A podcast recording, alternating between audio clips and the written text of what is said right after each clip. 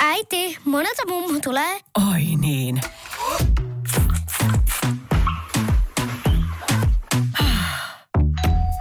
Helpolla puhdasta. Luonnollisesti. Kiilto. Aito koti vetää puoleensa. Tervetuloa IAB Finlandin podcastin pariin, jossa me jatketaan edelleen audioasioilla. Tällä kertaa aiheena on audion vaikuttavuus. Edellisessä jaksossa sitä vaikuttavuutta päästiin ihan konkreettisesti kokemaan immersiivisen audion muodossa ja tässä jaksossa me otetaan aiheeseen vähän keskustelevampi ote. Mun nimi on Lauri Domnik, mä työskentelen tällä hetkellä Bauer Medialla äänibrändäyksen parissa ja mulla on vieressäni täällä äänibrändäyksen kokemusasiantuntija ää, Vaasan Oilta Katja Vilperi. Moi. Moi. Sanon kokemusasiantuntija sen takia, mainittakoon nyt tässä kohtaa, että virallinen titteli on siis Senior Brand Manager, mutta kokemusasiantuntija sen takia, että Katja, sä oot yksi niistä markkinointipäättäjistä, joiden kanssa meillä on ollut ilo ja kunnia tehdä yhteistyötä, kun lähdettiin ikään kuin tyhjästä rakentamaan Vaasanille joitakin vuosia sitten omaa ääniidentiteettiä. Ennen kuin mennään Katja sun kanssa syvemmälle tähän aiheeseen, niin tiivistetään vielä pähkinänkuoreen, mistä äänibrändäyksestä on oikein kyse. Mä vertaan äänibrändäystä suoraan visuaaliseen brändäykseen. Se on helppo jokaisen ymmärtää, koska jokaisella yrityksellä on visuaalinen identiteetti. Meillä on ö, olemassa logot, meillä on tietyt värit, mitä brändit käyttää, fontit, kuvamaailmat ja niin edelleen. Ja kun tämä visuaalinen identiteetti on olemassa, niin sitä tavataan käyttää myös hirveän johdonmukaisesti. Ihan niin kuin teilläkin. Teidän kaikki materiaalit, jotka Vaasan allekirjoittaa, näyttää tietynlaiselta. Tietyt värit toistuu ja, ja niin edelleen. Ja, ja tämä on meillä oikeastaan niin kuin aika itsestään selvääkin, että, että totta kai jokaisen brändin tulee näyttää joltain. Ja kun se visuaalinen identiteetti on olemassa, niin, niin tosiaan joka paikassa, missä silmä kohtaa brändin, niin ää, se näyttää itseltään. Äänibrändäyksessä on kyse ihan samasta asiasta. Elementit vaan hieman erilaisia. Eli, eli käytännössä me pyritään siihen, että yrityksellä olisi äm, äänellinen identiteetti, joka toistuu jollain tavalla kaikissa asiakaskohtaamisissa. Tämmöisen äänellisen identiteetin eri elementtejä voi olla muun muassa äänilogot, brändimusiikit, äänimaisemat, tapahtumien fanfaarit, puhelinpalvelujen ääni, mobiilisovellusten ääni, tuotteiden äänet, varsinkin tämmöisten digitaalisten tuotteiden ja niin edelleen. Käytännössä brändin ääniidentiteetti on valmis silloin, kun se on käytössä kaikissa kanavissa, joissa vastaanottajan korvat on tavalla tai toisella mukana ja me voidaan sanoa kuulostavamme johdonmukaiselta. Toki ääniidentiteetti vaatii jatkuvaa kehittämistä ja optimointia, eikä se siinä mielessä ole koskaan valmis, mutta mikäpä tässä maailmassa olisi. Jotta äänellinen identiteetti voi syntyä ja lähteä jalkautumaan kaikkiin yrityksen kanaviin niin markkinoinnissa kuin esimerkiksi viestinnässäkin, on sillä oltava perusta. Ja mä käytän siitä perustasta nimitystä ääniidentiteetin ydin. Ja se, on, se ydin on useimmiten brändimusiikki. Musiikista ö, voidaan synnyttää äänimaisemia, fanfaareja, erilaisia kampanjakohtaisia versiointeja ja esimerkiksi äänilogo. Äänilogosta sitten puolestaan voidaan synnyttää esimerkiksi sovellusääniä tai erilaisia pisteääniä ää, erilaisiin asiakaskohtaamisiin ja niin edelleen. Lukuisat tutkimukset kerta toisensa jälkeen osoittaa, että ääni on valtavan voimakas ja vaikuttava väline viestiä niin brändin arvoista kuin vaikka yksittäistä tuotteista tai palveluista. Ihminen kokee kuulun sisällön huomattavasti voimakkaammin kuin vaikka nähdyn sisällön, mutta ennen kaikkea ääni on hirveän henkilökohtainen tapa viestiä. Mä annan esimerkin. Jos sulla, hyvä kuulija, on mahdollisuus sulkea silmät hetkeksi, niin tee se nyt.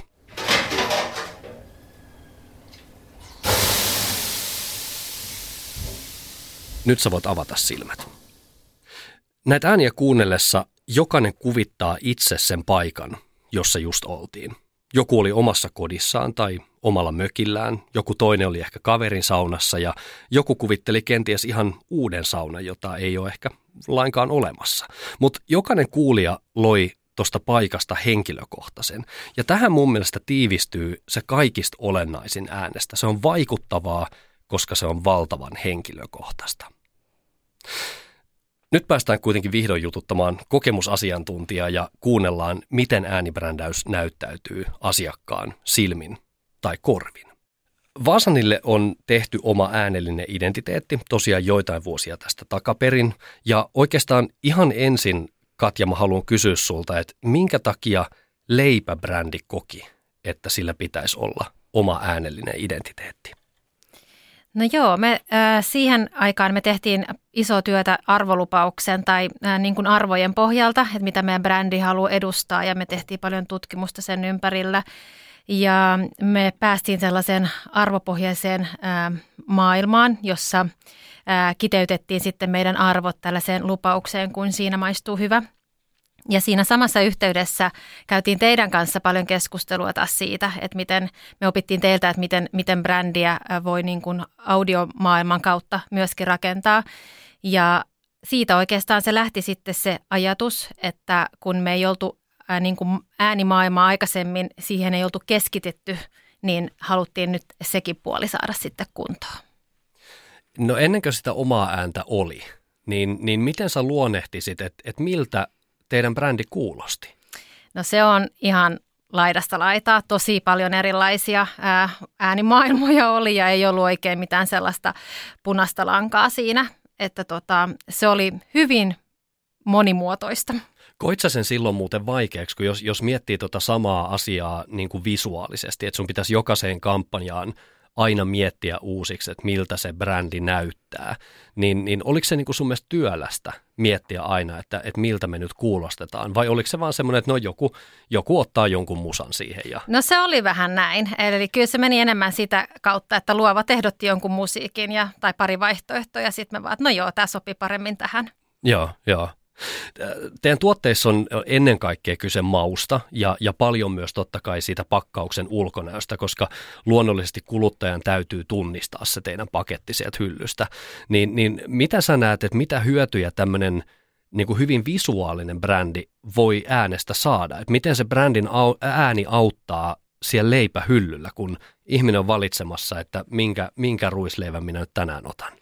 No kyllä siinä varsinkin mainonnassa tai viestinnässä niin kun käytetään sitä ääntä, niin se avaa paljon paremmin sen viestin. Siitä tulee ehkä enemmän emotionaalisempi, varsinkin tällaisessa brändin rakentamisen näkökulmasta, niin se on erittäin tärkeä elementti.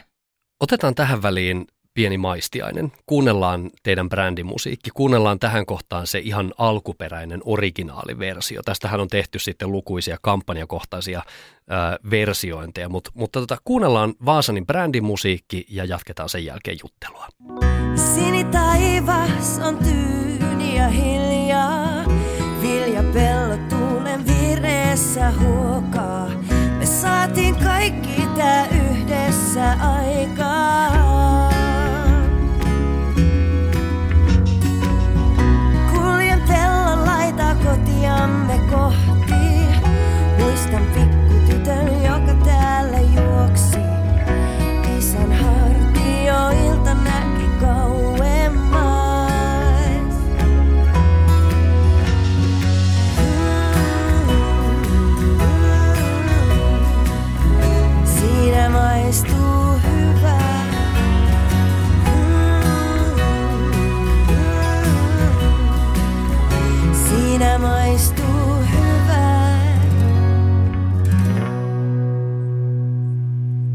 Biisin sanathan on, on tosi maalailevia, eikä suoraan mainosta oikeastaan mitään tiettyä tuotetta.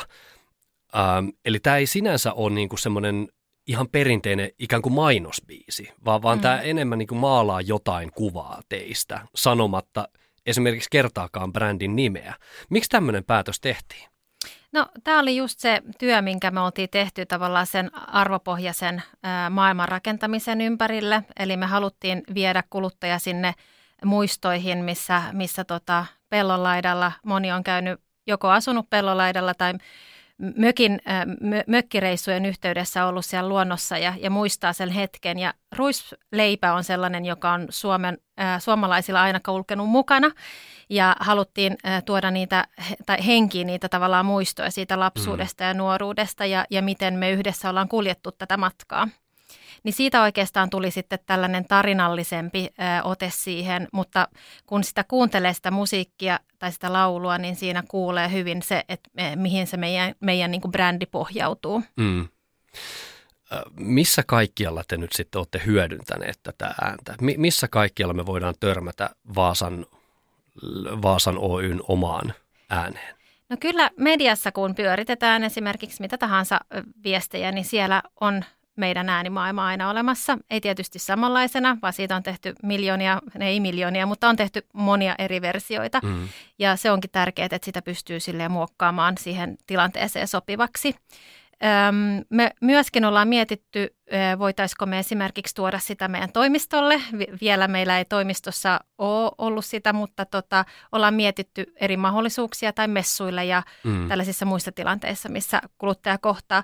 Ja on kyllä itse asiassa tuotu tuonne meidän asiakaspalveluun tai kuluttajapalveluun sinne odotusmusiikiksi. Ja muistanko mä oikein, että me tehtiin jossain vaiheessa myös joku festariversiointi tuosta musasta? Kyllä, joo, kyllä tehtiin ja Flow-festivaaleilla ollaan oltu Joo. sitten tota siinä sillä.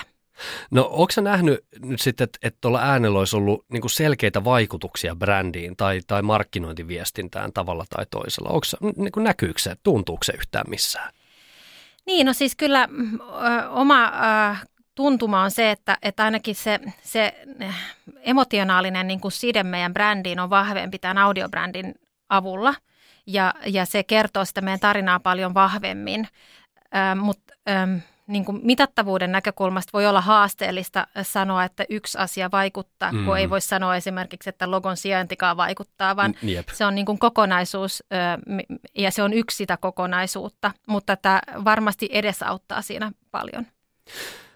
Me törmätään usein äm, asiakkaiden puolelta semmoisiin haasteisiin, että, että meillä on nyt esimerkiksi markkinointipäättäjä, joka on, on päättänyt, että, että tämmöinen tehdään ja, ja brändille tehdään se oma ääni. Ja tavallaan se, niin kuin se äänen vaikutushan alkaa vasta sit, kun sitä ruvetaan käyttämään. Ja se vaatii aika paljon myös semmoista niin kuin sisäistä sitouttamista siihen, Mhm. koska sulla on useita käyttäjiä. Sulla on, sulla on usein oma in-house-tiimi, äh, on mainostoimisto, on mediatoimisto, on, on tuotantoyhtiöitä, on muita kumppaneita, jotka myös pitää sitouttaa siihen, siihen äänen käyttöön. Niin millä tavalla teillä on, on sitoutettu porukka siihen, että sitä omaa ääntä tosiaan hyödynnetään mahdollisimman monessa paikassa? Joo, meillä on, tota, no meillä on ensinnäkin tämä brändityö ja tämä uudistus, mitä me ollaan tehty pidemmän aikaa, niin äh, siinä on, on tietyt ö, tota, ohjeistukset olemassa, mutta sitten on audiobrändille ihan oma ohjeistus, että miten tulisi käyttää. Ihan kuin mikä tahansa logo tai värimaailma, mitä käytetään, niin meillä on ohjeistus olemassa. Ja mm, ehkä se, että me ollaan sitoutettu meidän työntekijät vahvasti tähän brändityöhön mukaan. Ne oli moni täällä, täälläkin suunnittelemassa sitä meidän äänimaailmaa, niin se on ollut tosi tärkeä elementti. He kokee sen omaksi ja ovat tosi ylpeitä siitä, mitä me ollaan tehty. Niin sitä kautta mä luulen, että me ollaan saatu hyvin, hyvin se sitoutettuun. Toi on mun mielestä tosi tärkeä homma, että, että saadaan nimenomaan se porukka sitoutettua Mm. sillä, että, että osallistetaan heitä. Et sen takia meidän, meidän kaikissa audiobranding-prosesseissakin me pyritään siihen, että, että meidän asiakas sitouttaa sitä omaa henkilökuntaa siihen, niitä, jotka ovat sitten niitä loppukäyttäjiä myöskin sille tuotteelle, että he pystyvät allekirjoittamaan sen, että tämä on hyvä juttu. He myöskin tietää, että minkä takia sitä käytetään, että se ei vaan tule ikään kuin eteen läimästynä, että hei, tossa on tommonen, nyt käytät sitä joka paikassa. Kyllä.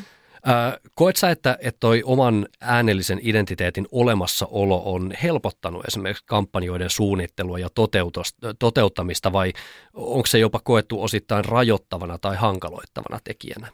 No me ollaan varmaan niin kuin, ö, opittu käyttämään sitä, että aluksi ehkä, ö, al, aluksi oli silleen, että halusi sitä joka paikkaa laittaa ja sitten ö, niin kuin alkoi huomaa, että no joo, mutta tähän se ei sovi. Ja sitten me jouduttiin niin kuin miettimään, että miten me saadaan se sopimaan. Ja sitten me ollaan niin kuin, ö, mietitty myöskin sitä, tai me lisätty elementtejä, että meillä ei ole pelkästään vaan se musiikki ja se laulu, vaan sitten on äh, ihan vaikka logo, äänilogoja ja tällaisia e, pieniä elementtejä, mitä me voidaan hyödyntää, vaikka ei sitä koko, kokonaisuutta ehkä, mitä alun perin suunniteltiin, niin ei joka kampanjassa on mukana. Ja, Niin äh, siinä näkökulmasta niin mun mielestä tota, se on helpottanut nyt, että meillä on ihan selkeä sellainen, eh, ihan samalla tavalla kuin sijoitetaan logo mainokseen, niin me nyt sijoitetaan se äänilogo sinne myöskin. toi on ihan totta ja, ja, ja ehkä hyvä muistaa just se, että kun se oma äänilogo on olemassa ja oma musiikki on olemassa, niin väkisinhän niitä ei pidä lähteä survomaan joka paikkaan, Mm. koska sulla tulee aina se joku, on se sitten somevideo tai isompi filkka tai joku, missä vaan joudutaan toteamaan, että vitsi, että nyt tämä ei tällaisenaan istu tähän. niin sitten meillä on käytännössä kaksi vaihtoehtoa. Joko me versioidaan sitä omaa, tehdään siitä istuvampi. Hyvä brändimusiikki mun mielestä taipuu niin kuin hyvin monen, monenlaiseen, että siitä on helppo luoda niitä uusia versioita. Tai sitten jos halutaan käyttää vaihtoehto b niin, niin ainahan on mahdollisuus käyttää katalogi, katalogimusiikkia. Mutta silloinkin olisi niin kuin hirveän hyvä, että, että brändillä olisi tavallaan se oma kuratoitu – pieni katalog, katalogimusakirjasto, että käytetään näitä biisejä, nämä istuu hyvin yhteen meidän oman äänilogon kanssa, ne on ehkä samaa sävellajia sen äänilogon kanssa, niin että me saadaan joka tapauksessa vielä aina se oma, oma logo sinne perään, oma allekirjoitus sinne perään, vaikka se musiikki ei kenties sitä omaa olisikaan. Mm, markkinointiviestinnän suunnittelu ja tekeminen, onko se muuttunut teillä jollain tavalla tuon uuden ääniidentiteetin myötä?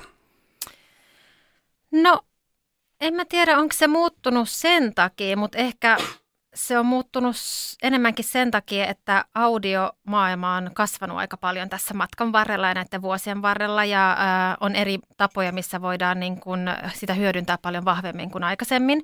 Se maailma on muuttunut tavallaan se median käyttö äh, niin kun suomalaisilla, että mitä, mitä he käyttävät, niin siitä on tullut vaan tärkeämpi senkin takia. Mutta että sinänsä ei ehkä ole muuttanut muuten sitä meidän ajattelumaailmaa. Tavallaan hirveän hyvä kuulla, että, että ei se niin isoja muutoksia sitten tuo tullessaan. Mm. Öm, monesti nähdään sekä visuaalisella että, että tällä auditiivisella puolella, että kun äm, ihmiset vaihtuu, toimistot vaihtuu, niin aika herkästi ikään kuin pyyhitään pöytä tyhjäksi edellisten tekijöiden jäljiltä ja lähdetään tyhjästä luomaan jotain omaa. Samaan aikaan esimerkiksi niin Suomen vahvimmat ääniidentiteetit, joihin voidaan nyt varmasti laskea Fatseri Sininen tai Siljalain tai Saarioinen, on semmoisia brändejä, jotka on onnistuneet pitämään kiinni siitä äänellisestä identiteetistä. Miten sun mielestä niin voitaisiin turvata paremmin se, että, että ihmisten vaihtuessa niin, niin ymmärrettäisiin tavallaan tiettyjen asioiden arvo, että niistä pidetään tosiaan kiinni, että, että kaivattaisiin se rohkeus sieltä jostain ja, ja sanottaisiin, että tätä me ei muuten pyyhitä pois pöydältä. Mm, no sehän on vähän sama asia, jos pyyhkisi vaikka logon pois pöydältä, että eihän niin. sekään ihan hirveän helposti, mutta sen kaikki ymmärtää, että sitä ei voi tehdä. Mutta sitten taas tämä äänimaailma, niin kyllä mä luotan siihen, että me ollaan, äh, niin moni on ollut tässä mukana, että jos sieltä nyt vaikka yksi henkilö vaihtuisi, niin se ei, se ei sinänsä sitä maailmaa muuta, että me käytetään sitä.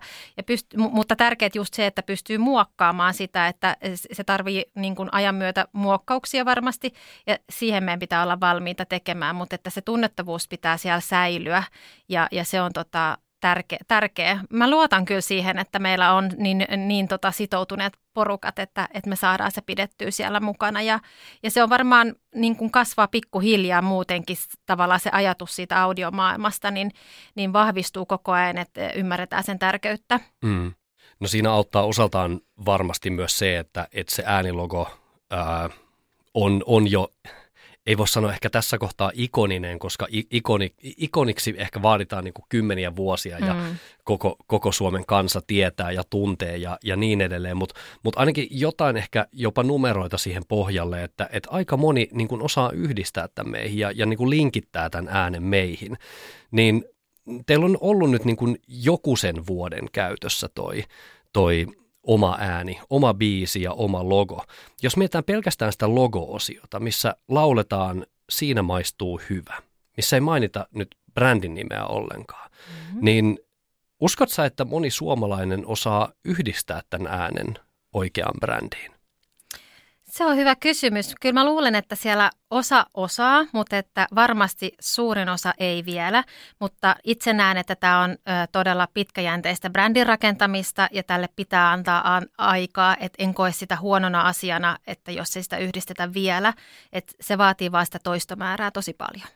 Mä oon aina sanonut, koska musta tuntuu, että, että monella on semmoinen niin kuin, tavallaan oletus ja odotuskin sen suhteen, että kun vaikka äänilogoa lähdetään tekemään, että, että sen äänilogon tarkoitus on se, että, että meidät tunnistetaan siitä. Mm. Ähm, ja mä aina koitan sanoa, että, että, että se, on, se on se kiva bonus, joka seuraa siitä, että sä johdonmukaisesti vuosi toisensa perään sitä käytät ja, ja, ja rakennat sillä tavalla just hiljalleen sitä tunnistettavuutta. Että se ei tule hetkessä.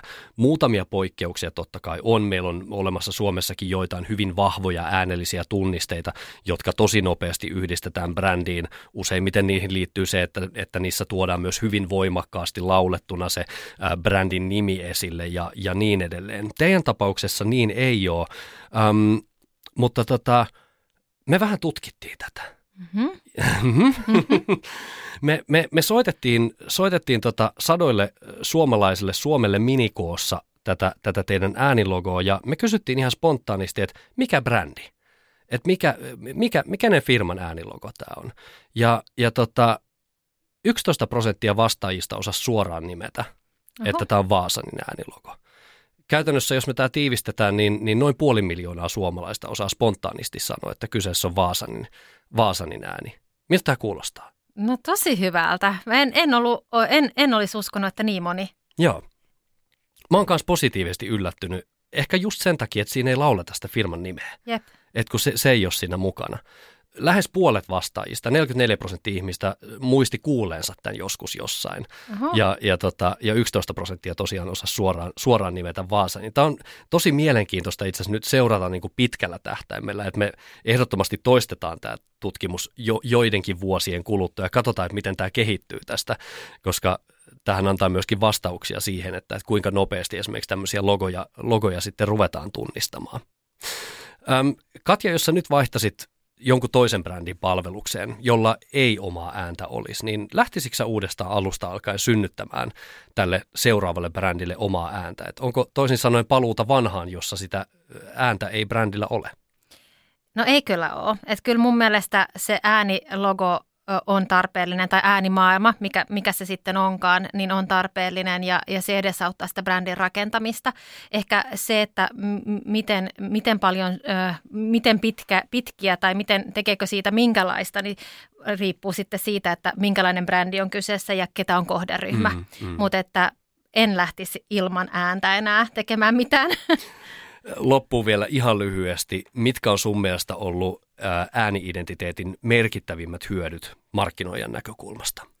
No kyllä se meillä on nimenomaan tämä brändin pitkäjänteinen rakentaminen ja sen arvopohja, meidän arvopohjan ed- e- esille tuominen. Tavallaan sitä, että me pystytään tuomaan niitä ä, asioita tai attribuutteja, mitkä on meille tärkeitä ja, ä, ja, ja sitten kertoo ne kuluttajalle ta- tavalla, mikä on hänelle ymmärrettävä ja tärkeä.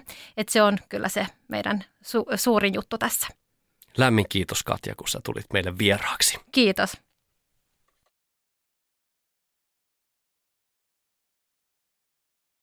On yksi pieni juttu, joka keikkuu Ikean myyntitilastojen kärjessä vuodesta toiseen. Se on Ikeaa parhaimmillaan, sillä se antaa jokaiselle tilaisuuden nauttia hyvästä designista edullisesti.